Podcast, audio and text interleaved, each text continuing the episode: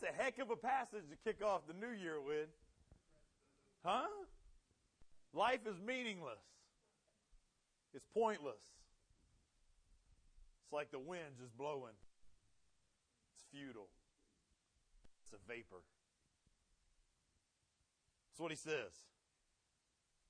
That's what he records. That's what a guy who, might I add, and by the way, I'm going to say this because some of you guys did, who probably those of you who are check some stuff out, like, well, there's no guarantee it's Solomon. Well, I'm just going to say the words of the teacher, the son of David, the king of Jerusalem. He only had one son that became king. So from my mind, it's going to be Solomon. If you want to argue it, I don't care because it don't change nothing that whoever wrote wrote about. So I'll just throw that out there for the the thing. I don't want. I know sometimes with an intro to a book, I spend a lot of time on who wrote it and why and all that, but there's no need to on this one. But this is a guy who wrote about probably what we consider the greatest, most intimate love passages of Scripture, the Song of Solomon. If you've never read it, it will open your eyes on a whole other meaning to certain issues. Um, oh, it's a guy who wrote Proverbs, a whole lot of wisdom. And then it's a guy who I believe, no guarantee again, but I believe at the end of his life, it's 900 and something BC, he's probably sitting there thinking back on everything and he starts writing this letter, this journal, this, this book of wisdom. And I would venture to also say there's probably just as much wisdom in what he writes in the most depressing 11 to 12 chapters of Scripture. So depressing, people actually debate on whether it should be allowed in Scripture and if it should be there and, and why. He, he, he writes and never uses the covenant name of God in the entire thing. You know, so there's all those debates, but he, but he writes and he tells you about how empty life is, how vain life is, how futile life is, how, for a lack of better wording for us today, how pointless life is. And if we stopped on chapter one and only did it, this would be a miserable series.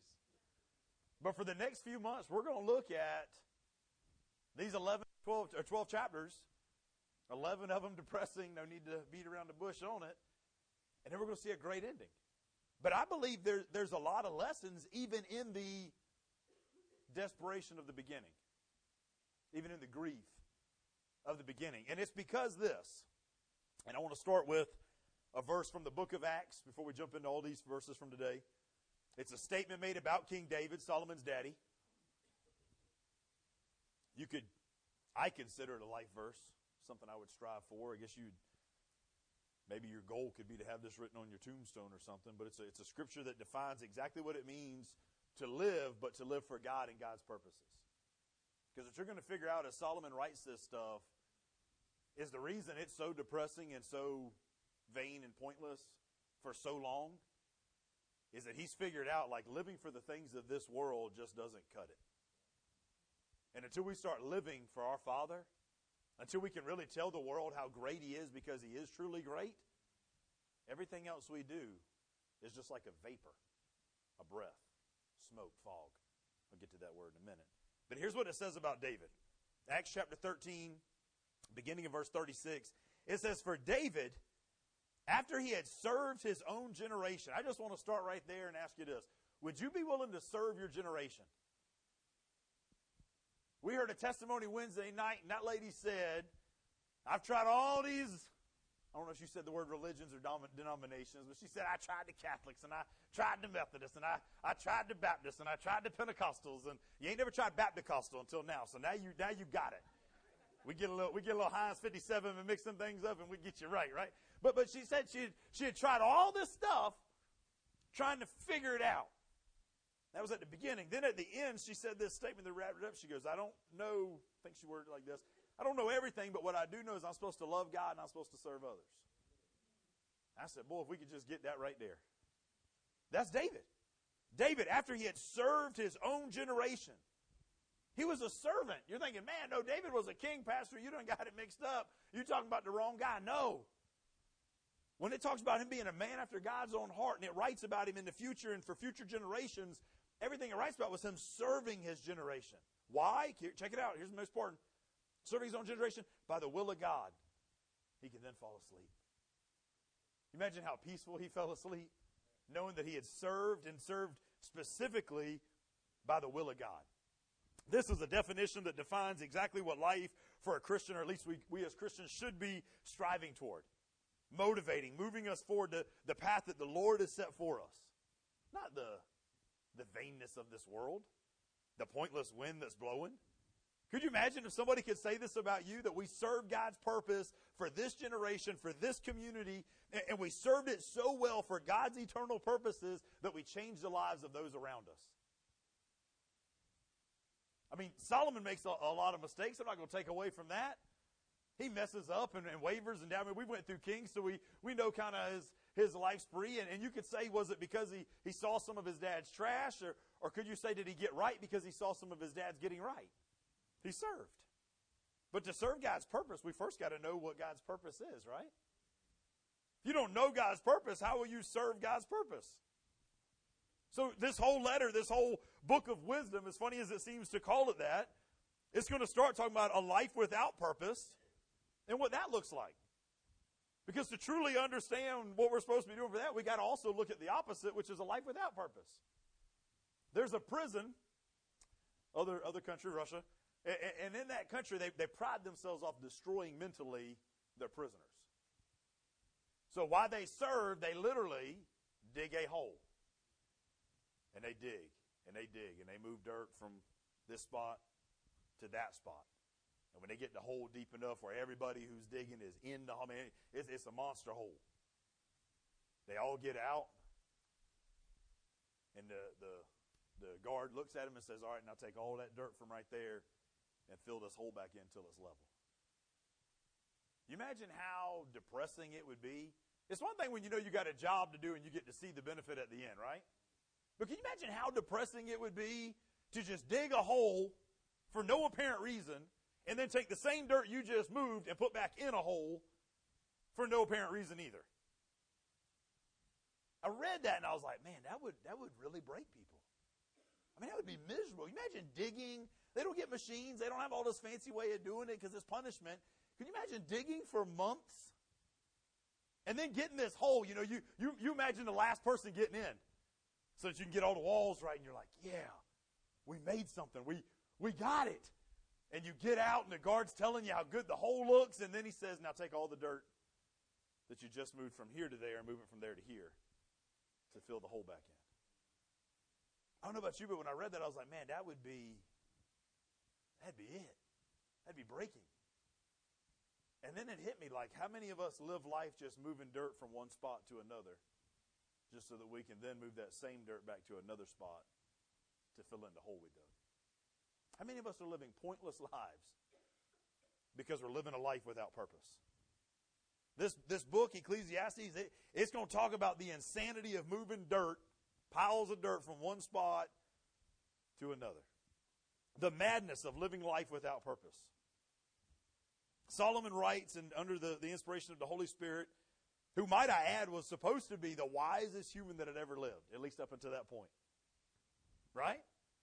He tried living his, his life for various purposes. His testimony, like some of our own, was that he wanted to live life his way. He wanted to do things his way. He wanted to experience things his way. And when he wraps it up, he goes, It sucked my way. But I give Solomon credit. Unlike a lot of us, he owns everything. He doesn't shy away and blame nobody else.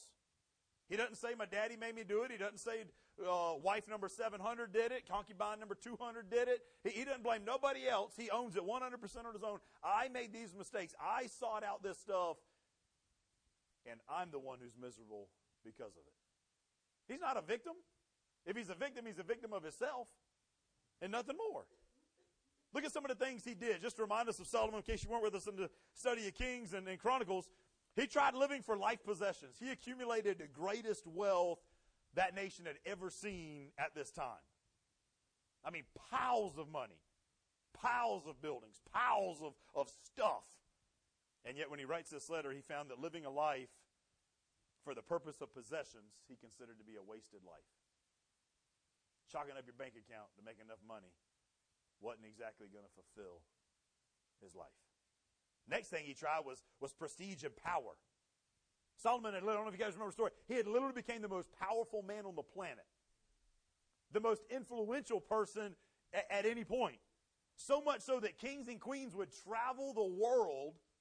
They ain't had no airplane, so they was you know it was a rough travel, but they would travel the world just to sit at Solomon's feet and ask him a question, just to check him out. We've heard your reputation, and we want to see how wise you really are. We want, we want to see and, and understand who you really are. Magnificent. Magnificent. Wonderful. People would travel to see him. Yet Solomon writes in this letter that he found living for power unfulfilling. Some of us think prestige and power, position, authority is going to fulfill us. And Solomon says, no, no, that wasn't it either. He tried living for pleasure. No, understand this. No, th- this is why I love that this guy gets to write it. Nothing's withheld from this guy. When you got all the money in the world and all the power in the world and all the all the authority in the world, nothing can be withheld from you. So you literally can try everything. And he, I believe he did. I believe at least a lot of it. 700 wives, 300 concubines. I guess he figured by the time you done had a thousand women, if you still ain't fulfilled, you might as well try something different. I mean, call it like it is, right? You imagine that mindset? What an idiot. Wisest man ever, I would begin to question. Huh? Phew. He had built entire, understand this, he had built entire cities to hold his sports cars. I'm serious. I don't know why you're laughing. Pastor didn't have sports cars. Okay, to hold his chariots and horses. I'm serious though. He built entire cities. That's how that's how many chariots and horses this guy had accumulated. You imagine that? Nothing's withheld. This guy's tried everything. Yet in this letter he writes and says, I find it all without value. Can you imagine? I'm not sure if it really is as exciting as I want to make it here in a few weeks, or if it's really that depressing. A person who's tried so much and yet finds no real purpose. A, a, guy who, who had the ability to have it all and have it all right, yet to be unsatisfied. Man. Ecclesiastes, he talks about what happens when we don't know the real meaning of life and, and, what God's purpose is. And he gives us five, this very opening letter, very opening chapter, whatever you want to call it, he gives us five tragic consequences of living a life without purpose. And understand this, this, this isn't a guy writing about the existence of God. He, he acknowledges, this is no atheist. He acknowledges that God is there, that God's always been there. The question or not, here's the question maybe you need to answer. Because I don't think our society is really full of people that question the existence of God. Here's the question you got to answer Does God really matter? If God really does exist, if there is a creator, if there is a father, if there, there is a, a, a deity, whatever you want to call him in the beginning, then does he really matter? And if he does matter, what's it going to mean for your life? Think about some of the questions and try this this week. I, I give you this experiment. I tried it with a couple customers just for fun this week, right?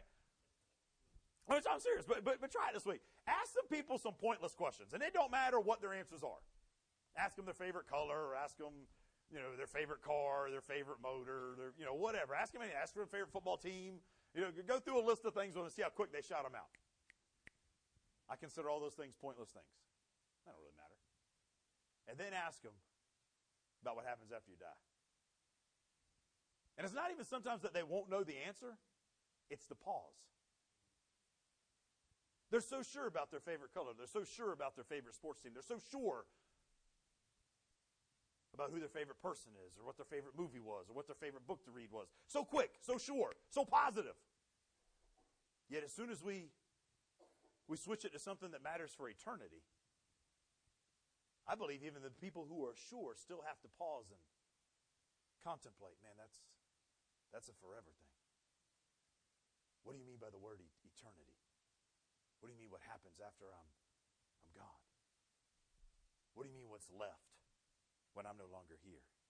It's not a question of whether God exists, it's a question of whether the God that does exist is affecting your life.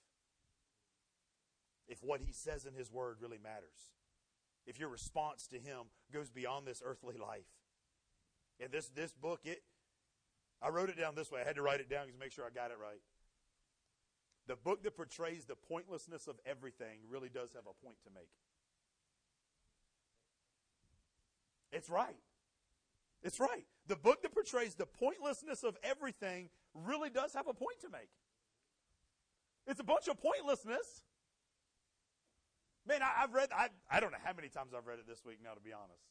Especially over the, the course of the last almost month now that I knew where we were going ahead of you guys.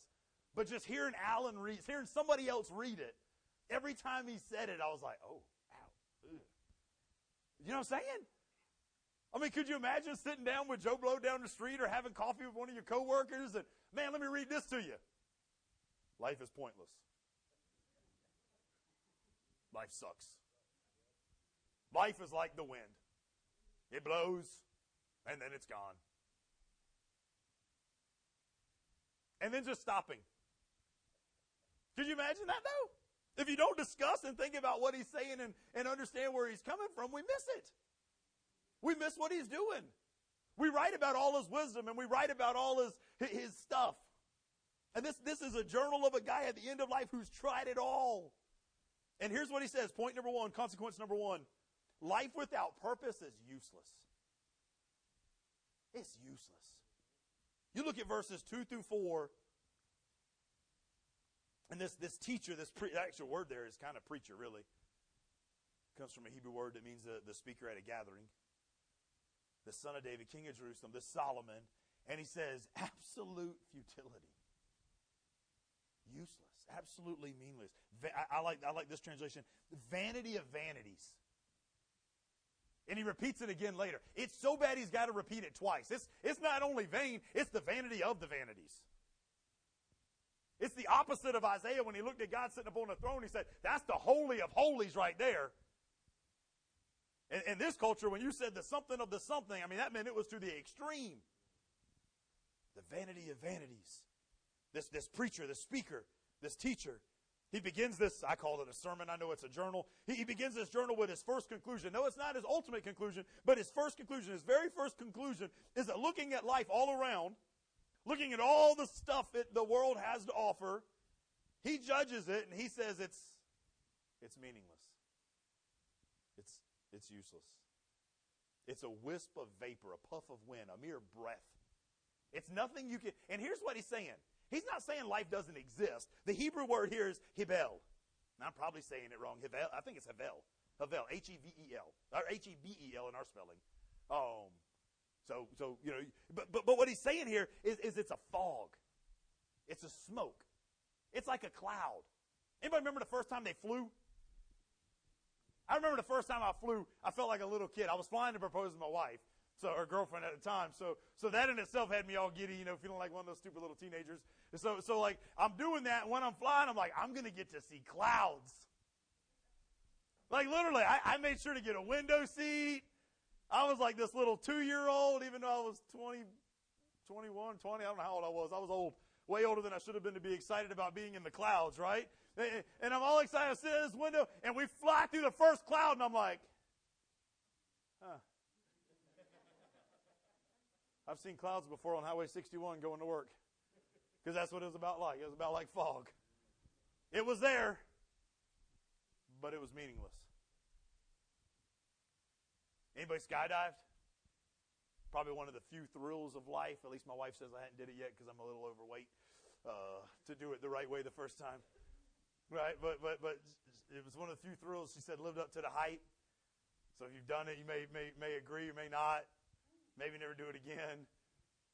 But but man, I I would have been so excited to go through a cloud until the experience on a plane where I'm just like, huh. It was just like fog. It was just like smoke. It was just like a like a vapor, like a breath. Yeah, you ever get up on those cold mornings, the last couple of mornings, and the first time you breathe outside, you see that that breath come out. It's there. It's, it's real. But if you were to try to grab it, this is what the author's writing. This is the picture he's trying to paint for us. It's life is real. Life is there. But if you were to try to put hands on it, it's it's nothing. It's meaningless.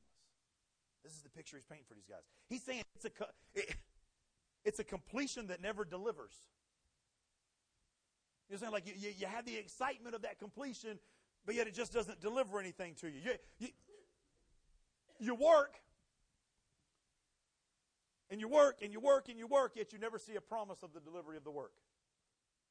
You just continue to work, continue to, to get it done. Too many things cost too much that require more, more work. You do a task, and then there's more work. I think of it nothing to degrade anybody, but if you're an assembly line worker, I don't know how you do it. Because I think of like the same person that just sits on an assembly line and they see the same thing come by, and the same thing come by, and the same thing come by, and the same thing come by, and then I would want to jump on the conveyor belt myself and get me out of there. That's what he's describing it as. And maybe it's not even the work, maybe it's the success of work. Right? Now, let me, let me give you an idea. And my wife happens to be in Kids Haven right now, and I'm a tutor horn for the first time on, on a football team that I don't like, on a player that I really don't like, to be quite honest with everybody in the room. Tom Brady's got to be the greatest quarterback of all time, though. I don't like the man, so don't you dare think I'm tooting his horn, right? But anybody who's got more Super Bowl rings than any team, he's earned it.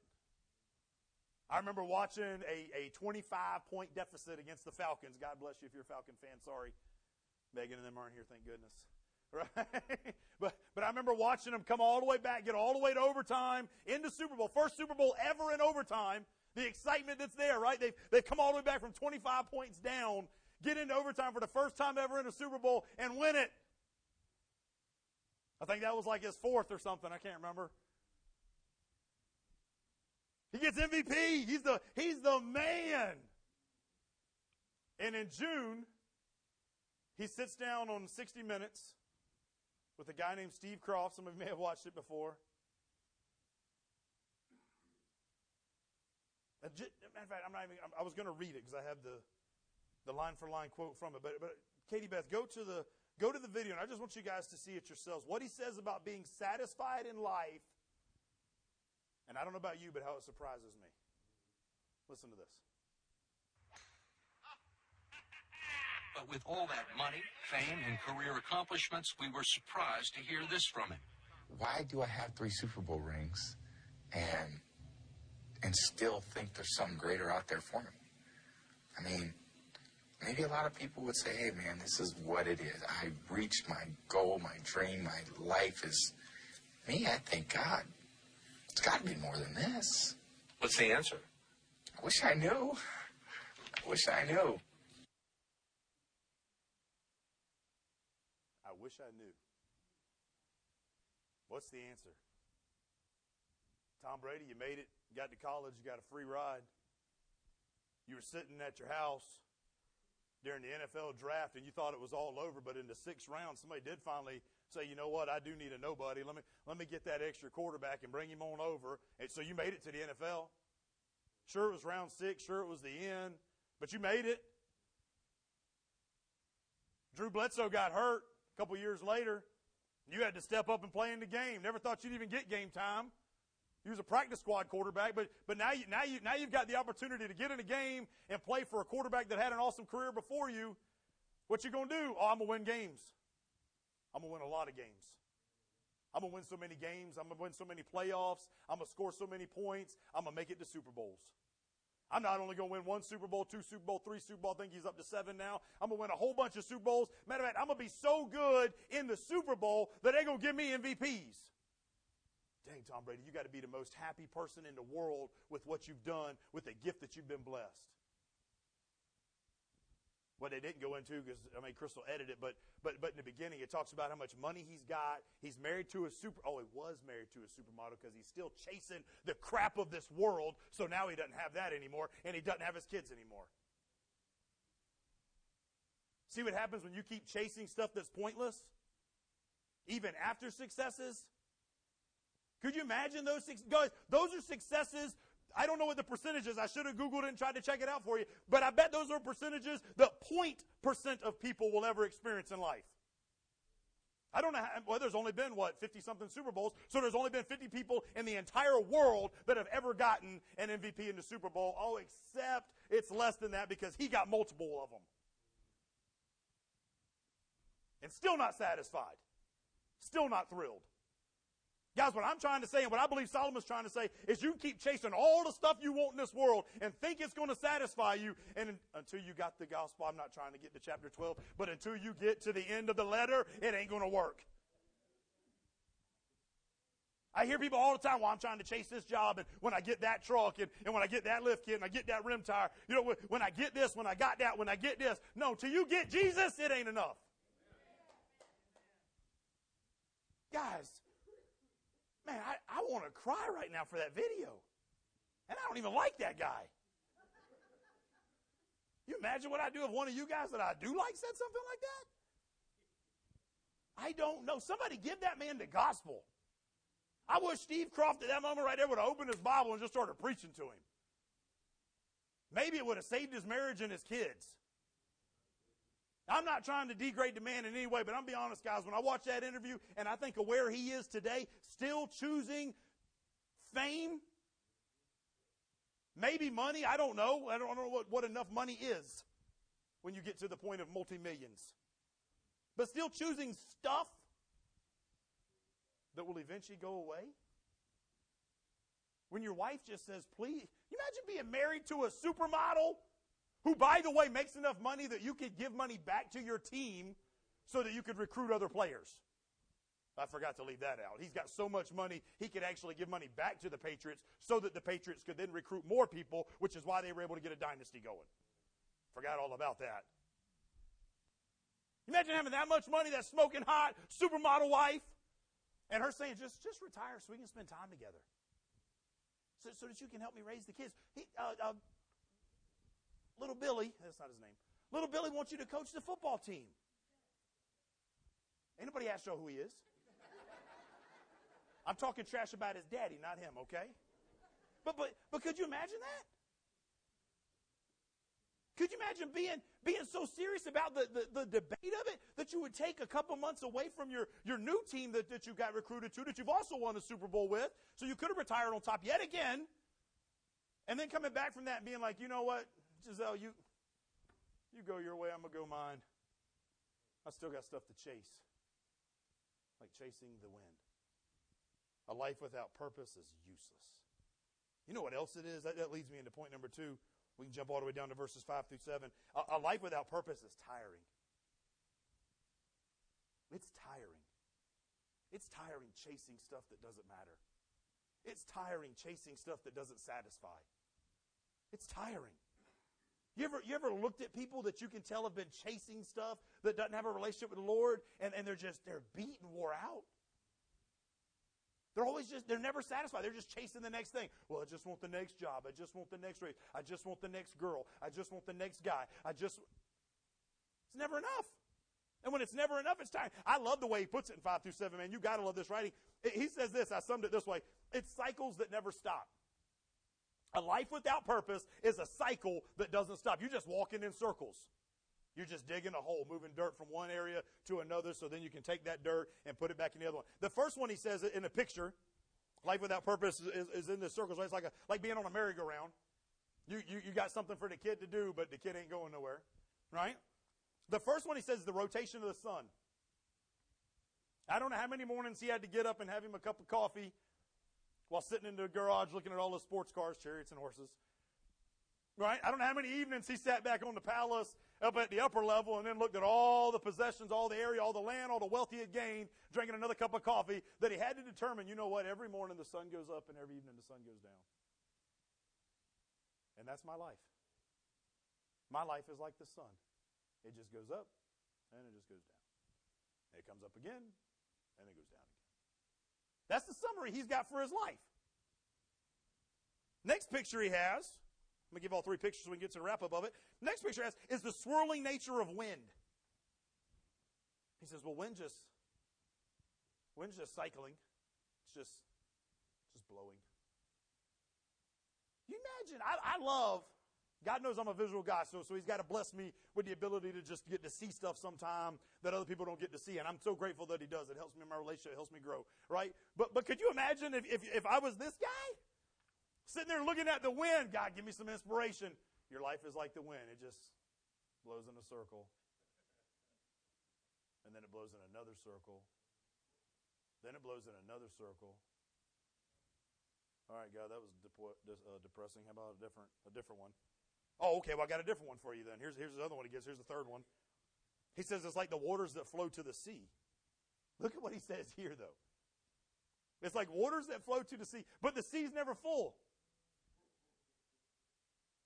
Man, now we're talking about his life, aren't we? It's like Solomon, you, you had that queen travel all the way, and if she'd have sat in front of anybody else and asked questions and admired them, they would have felt great about it. But you, you were just like, well, it was just water flowing to the sea. And the sea never gets full. The sea never gets full because there's evaporation. And the evaporation sucks it up into those clouds that are like a like a havel, just a, a fog, a vapor, a, a breath that's there that then lets water fall back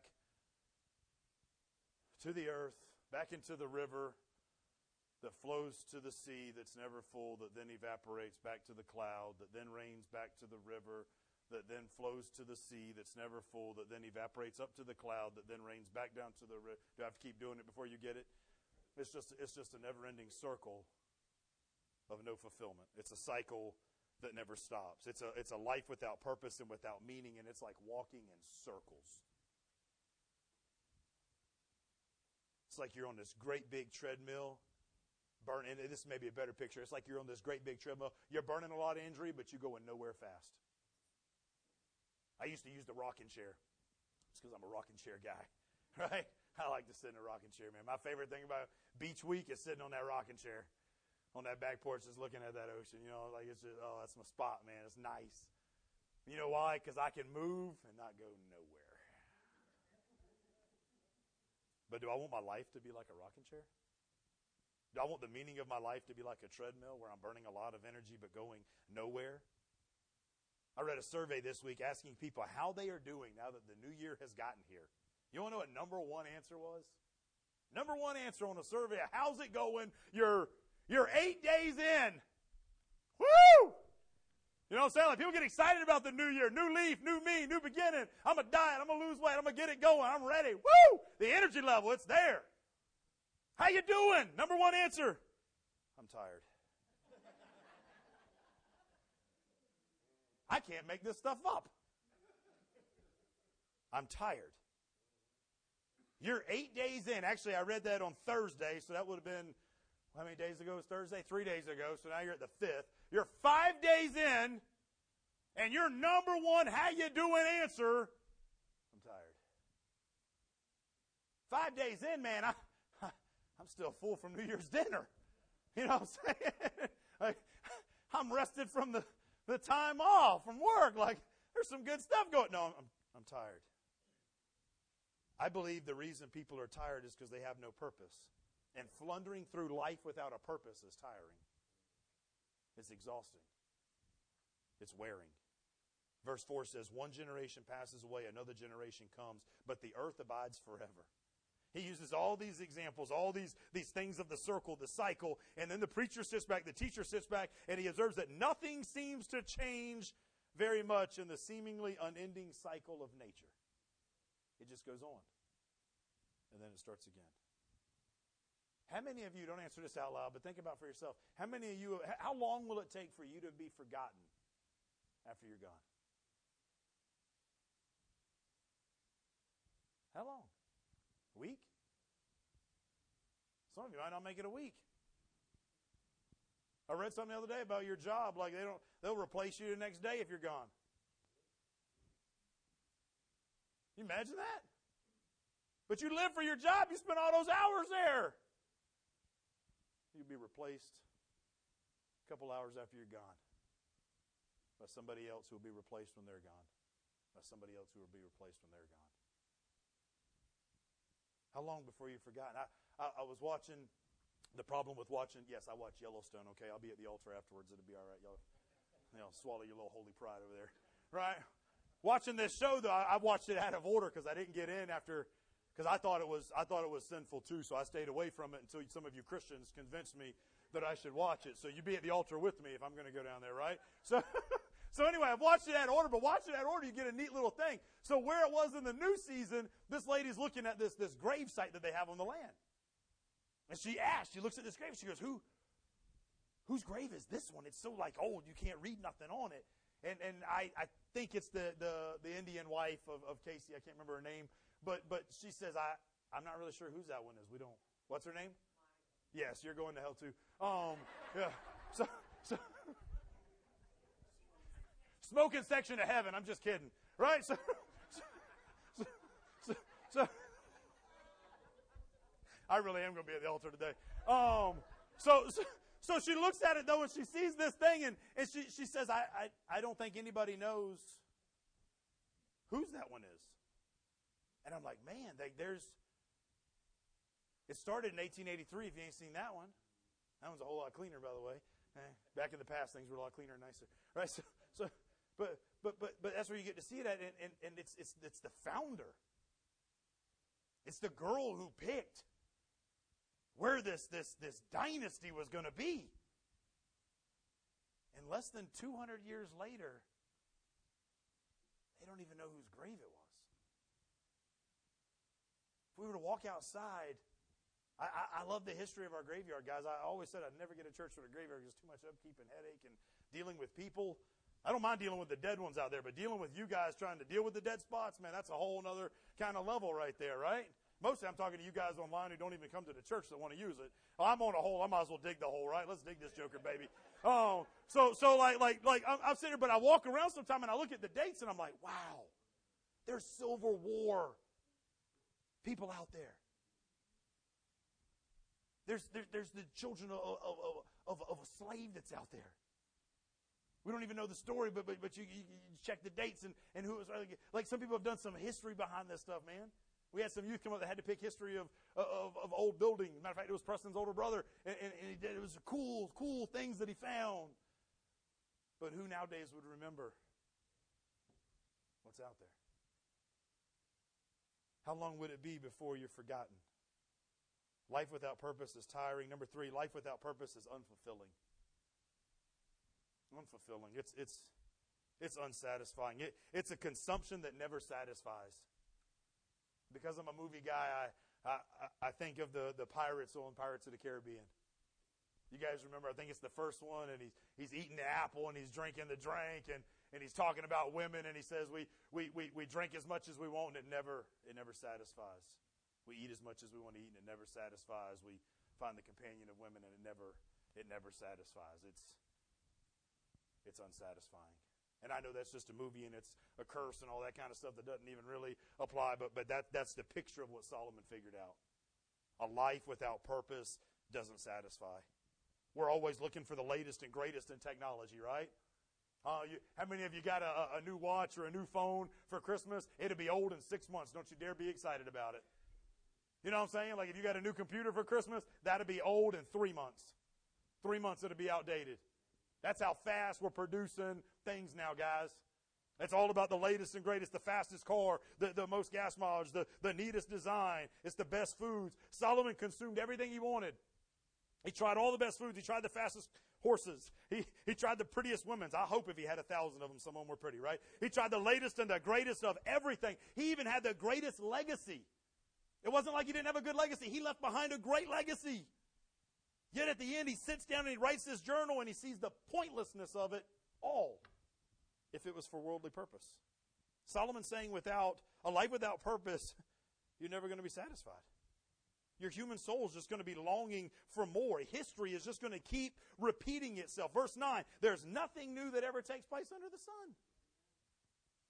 I even thought about it, you know, I can't remember what day it was. We were, we were talking at the shop and I thought, I was like, there really is nothing new. Like we, we pride ourselves off faster flights, faster travel time. Well, birds have been flying since the beginning. You know, it's nothing new. It's a new way of doing it. We pride ourselves off, off, off being able to text in these smartphones. It's just a new way of communication. It's nothing new. There's nothing new under the sun. Everything we have is just an upgrade of something that was already there.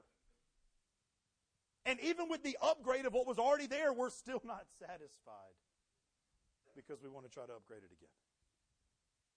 You want, you want an interesting fact? Here's an interesting fact. You talk about having no point being restless. How many of you, whether it be today, and it's okay to do it on a Sunday or Saturday because those are your holy days of the week, right? But, but how many of you are going to go home and turn on a TV at some point during this week, whether it's today or not, and the first channel ain't going to amuse you, so you're going to push the button.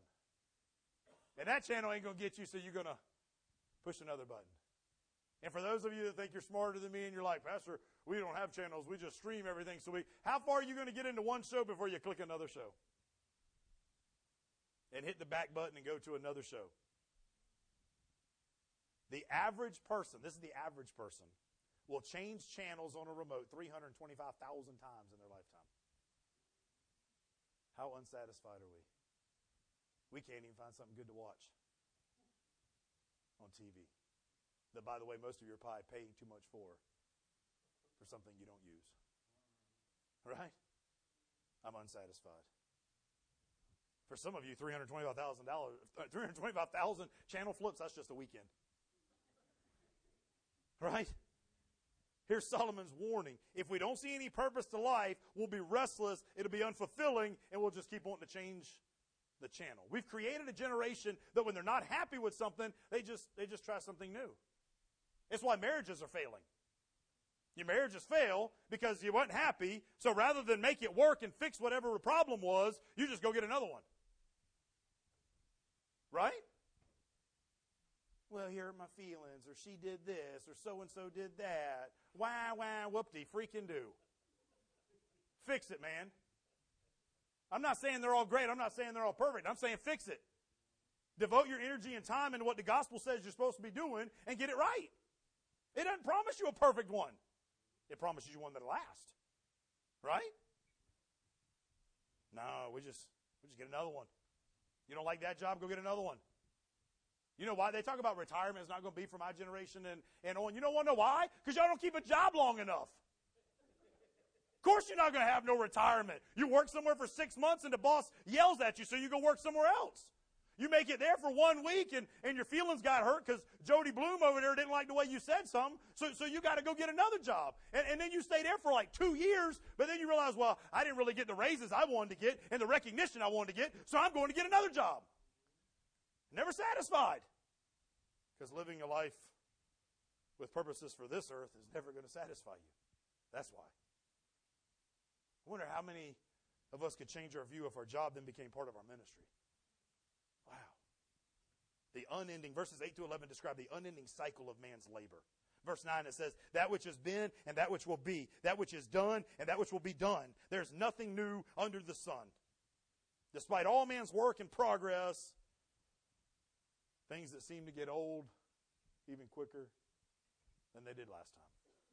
Number four, life without purpose is insignificant. Verse 11, he says, There's no remembrance of former things, nor there will be any remembrance of the things that are to come by those who will come after. Fame is fleeting. You know, we used to have this quote that we'd say all the time Oh, that person's going to get their 15 minutes of fame. I think we're down to five minutes of fame now. Think about it. Five minutes if you're lucky. Look how many records get broke now. Could you imagine now?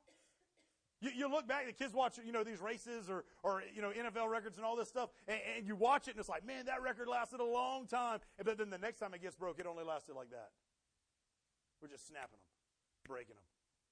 Oh, look how fast this car is. Well, next week they'll have one faster. Look at how big. Next one, it'll be bigger. But this building, ah, it'll be little next week. But this computer, ah, it'll be old in two months. Right?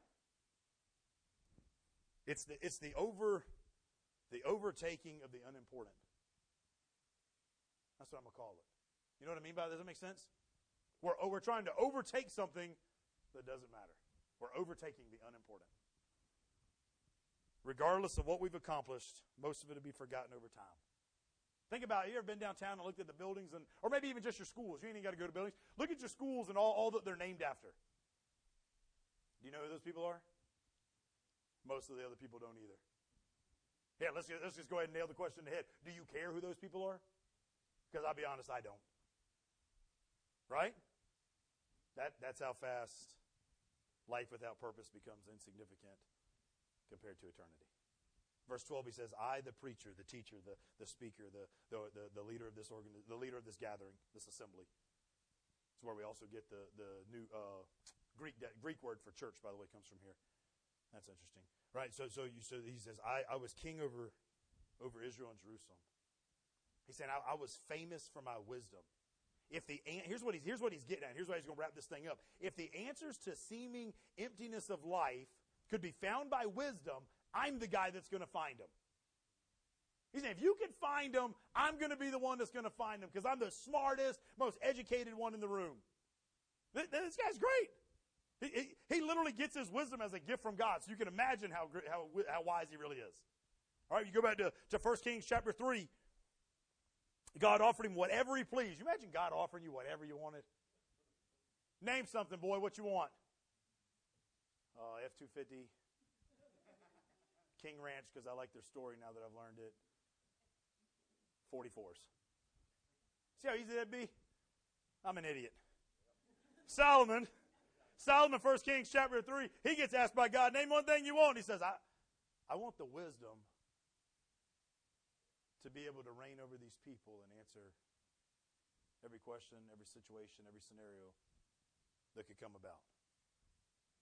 God, hears this answer. 1 Kings chapter 4, 29 through 30. And it says, God made Solomon so wise that he wrote I mean, we know he wrote all these proverbs and, and, and the letter of Song of Solomon and, and his journal here in Ecclesiastes that he's considered to be in those verses wiser than any of the men of his day. This was the guy. He knew. He knew everything. But here's what the guy who knew everything says.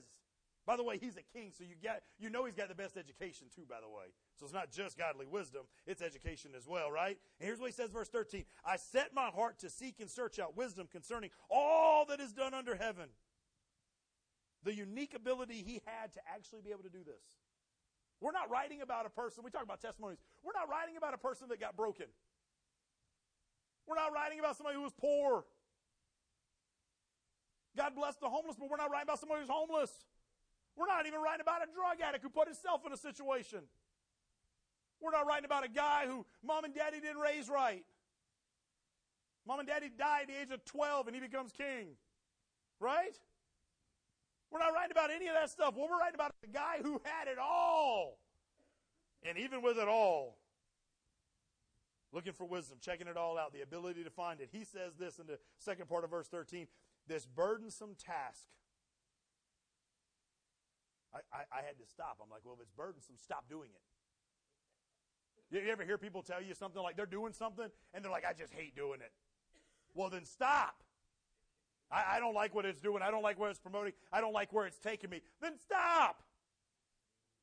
He says, This burdensome task that God has given to the sons of man by which they may be exercised. Here's what he's really saying. Here's what's kind of cool. He's saying this, this vanity, this, this, this futility, it, it comes from God. It's, a, it's, it's given. God is deliberately, well, here's what he's saying God has deliberately built a system where life seems meaningless and empty without Him. Now, some of you are thinking, that sounds really cruel. That sounds horrible. But is that not like evidence of God's mercy and love for us? That, that he, would, he would build us with a desire for that which should bring meaning and fulfillment of life? Rather than chasing after stuff that doesn't matter? Augustine, you probably heard this quote. He, he makes it really great. He says, The Creator made a God shaped space in each of us that only can be filled by Him. It's comprehension that never helps, is what Solomon calls it. Solomon gets to the end of this first chapter of this, this letter, this, this, this journal part, searching fulfillment through all this learning, all this education, all his legendary wisdom. Yet to his surprise, here's what he says The more I learn, the emptier I feel. Well, darn. You thought that was going to be the answer. That's disappointing. It's collections of wisdom that never heal. Knowledge, here's what he's saying. He's saying knowledge itself can never make us happy. It only, here's what he says, it only heightens the awareness of our ignorance. The smarter I get, the more I realize how dumb I am. I say this, that's a good quote that should go with Bible study. The more you study the Word, the more you should realize you don't know. Right? Because I hear people all the time, I'm going to study like you so I can get it all. Well, you must be studying like somebody else because I ain't got but about this much of it. Maybe that's too big of a gap. I'm serious. The more I open it, the more I study it, the more I read it, I realize how much more there is to get. I realize I better keep digging. Right? But I'm digging for purpose. I ain't trying to get to chapter 12 yet, though. Knowledge in itself is never going to make us happy. Second thing it says is, is, is, knowledge really just heightens our awareness of how far off we are. So really you could say it this way. Second day, it, it heightens our awareness of, of our sinful condition. John chapter 15, 22, it said, If I had not come and spoken to them, they would have not known sin. But now they have no excuse for their sin. The more knowledgeable you get, the more accountability you got. The Puritan Thomas Watson remarks, How unprofitable is the luxurious of knowledge? He who is only filled with knowledge is like a glass filled with froth. What a vain, foolish thing it is to have knowledge and make no spiritual use of it. All this knowledge, all these degrees, all this education, and still no help and still no healing because it's still all worldly. Where are you trying to get your answers from? Solomon goes on this search and he wanted to discover the wisdom for all this stuff. And yet, because he continued to look for all the answers in the world and the things of this world, he discovered that the more he learned, the more hurt he felt. Where's your answers coming from? The weight of this knowledge and the wisdom made Solomon a cynical guy, man. Why? I mean, listen, if you listen to, to how he writes these things, I, I don't know how many of you continued to read on this week to other chapters, but it increased his mindset of how pointless life is.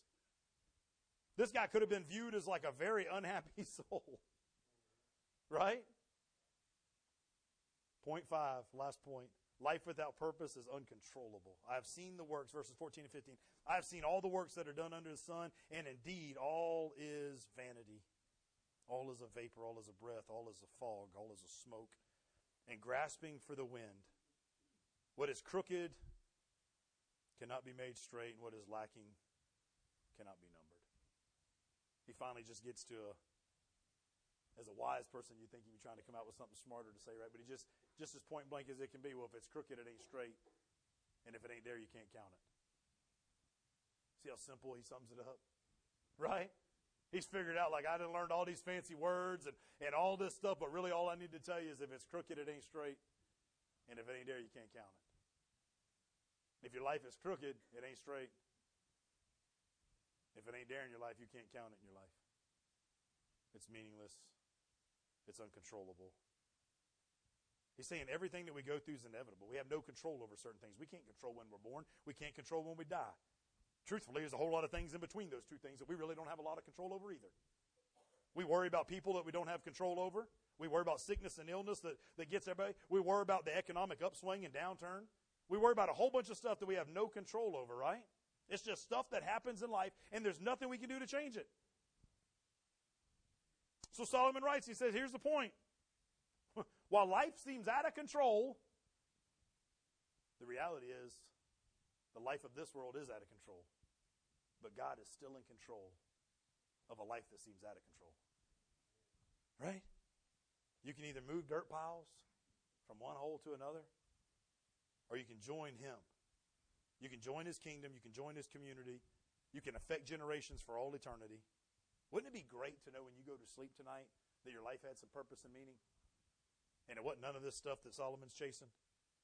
Huh? Most of us don't have the slightest idea what God's purpose is for us. And I believe we don't because we don't ask. We hadn't actually asked Him. I'm afraid of how many jobs the people who change jobs so fast, I'm afraid of how many jobs they took that they weren't ever supposed to take.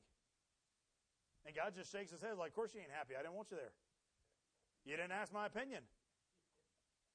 Of course, of course, the relationship with that person didn't work. I didn't want you with that person. You didn't ask my opinion. You were chasing the things of this world rather than chasing me. And the sum total of it all is life without purpose is pointless. He says, I communed with my heart. He looked inward for wisdom. Your heart is evil, we know that. Verse 17, he says, I set my heart to know the wisdom or I think some of translations are going to say mind. I set my mind to know the wisdom, to know the madness and the folly. I perceived as, as it just grasping for, for wind. He says, he says, I thought harder and I searched better, but it's still just, just reaching for wind. How many of you are trying harder, digging deeper, and still at the end of the day you feel like it was just grabbing for wind? Because you're doing it by the ways of the world, not the ways of Verse 18 he says, For in much wisdom is much grief He's, he's saying the wiser I get, the more hurt I feel. You realize that? The more I learn, the more heartbroken I'm getting. And he who increases knowledge also increases sorrow. The more the preacher understood, the more he realized, I don't want to know anymore. Huh? This, this negative assessment of everything under the sun. No one could look and tell him any different. He's experiencing it firsthand. I think it's vital and it's important and it deserves to be in the Word of God for that reason. He, he's not, there's no, I, I believe this is, I believe Ecclesiastes preaches the gospel better than anything else.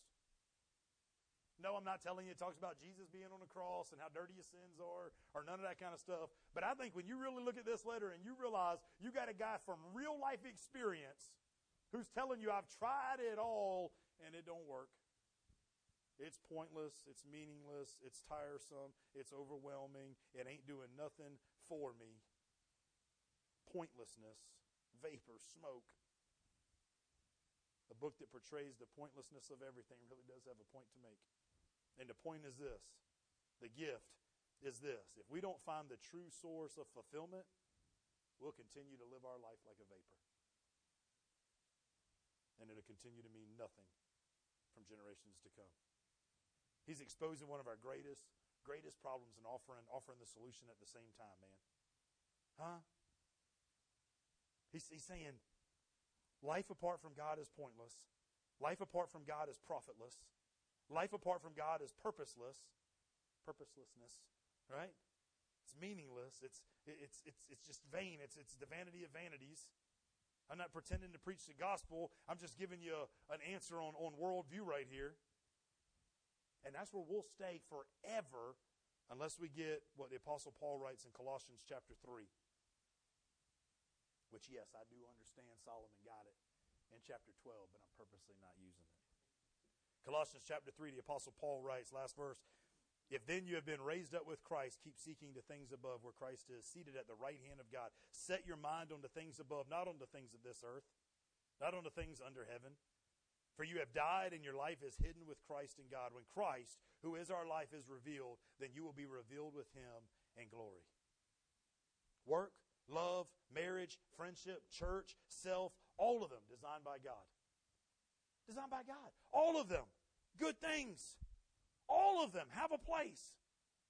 But they're all too weak to have all your hopes and happiness tied up in them. None of them can ultimately satisfy. When we keep placing the weighty expectations on them, we're bound to fail. The root of our problem is that we expect temporary things to bring us lasting happiness. And Solomon says that ain't the way it works. You need something longer. You need something better. You need something firmer. So, where do we hang our hopes for happiness? Where's is our pursuit of the right way? Well, if Solomon says all the things of this world, I've tried them all and they didn't work, I guess we better try something out of this world. What if God Himself entered this broken world and offered more? What if He entered your broken, pointless life? Pastor, did you say my life is pointless? Yeah. If you're not living it for Him, it is. I would rather me be the one to tell you out of love than somebody else to end up having to tell you out of anger. But what, what if what if he promised to undo all that's wrong and you could hang your happiness on him? Not, not because there's not going to be any more wrong, but just because he's going to go through all those things of life with you. There's a lot of good stuff that our Father's created that's got a lot of good purpose, a lot of good meaning, a lot of benefit. But if you and I put that stuff in the wrong place and it becomes the most important when it's supposed to be secondary, our lives will be like a vapor, like a fog, like a breath, here and gone. But if we live for the kingdom, you realize we have the ability, guys, to make an impact on stuff that will last for eternity? That's kingdom style mentality, man. You can't beat it. It's lasting. That's the kingdom that's going to come and get built and ain't never going nowhere. It ain't like all the ones that have come and fell behind. The walls will stand forever. Let's pray. Father God, we thank you for your word. God, we thank you for the blunt honesty of Solomon as he writes this letter. We thank you, Lord God, for the lessons from it. We thank you, Lord, for for opening our eyes and heart, Lord God. God, and if we sat here this morning, our eyes and our hearts ain't been open, if we didn't we didn't get hit square between the eye, Lord God, with the reality that living for anything this side of heaven without you in control is meaningless.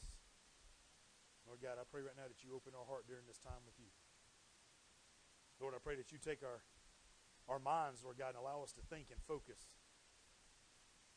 on your kingdom kind of stuff, Lord God, not the kingdom of this world. Lord, help us to learn these next few months, Lord God, from the wisdom of Solomon. In your name we pray.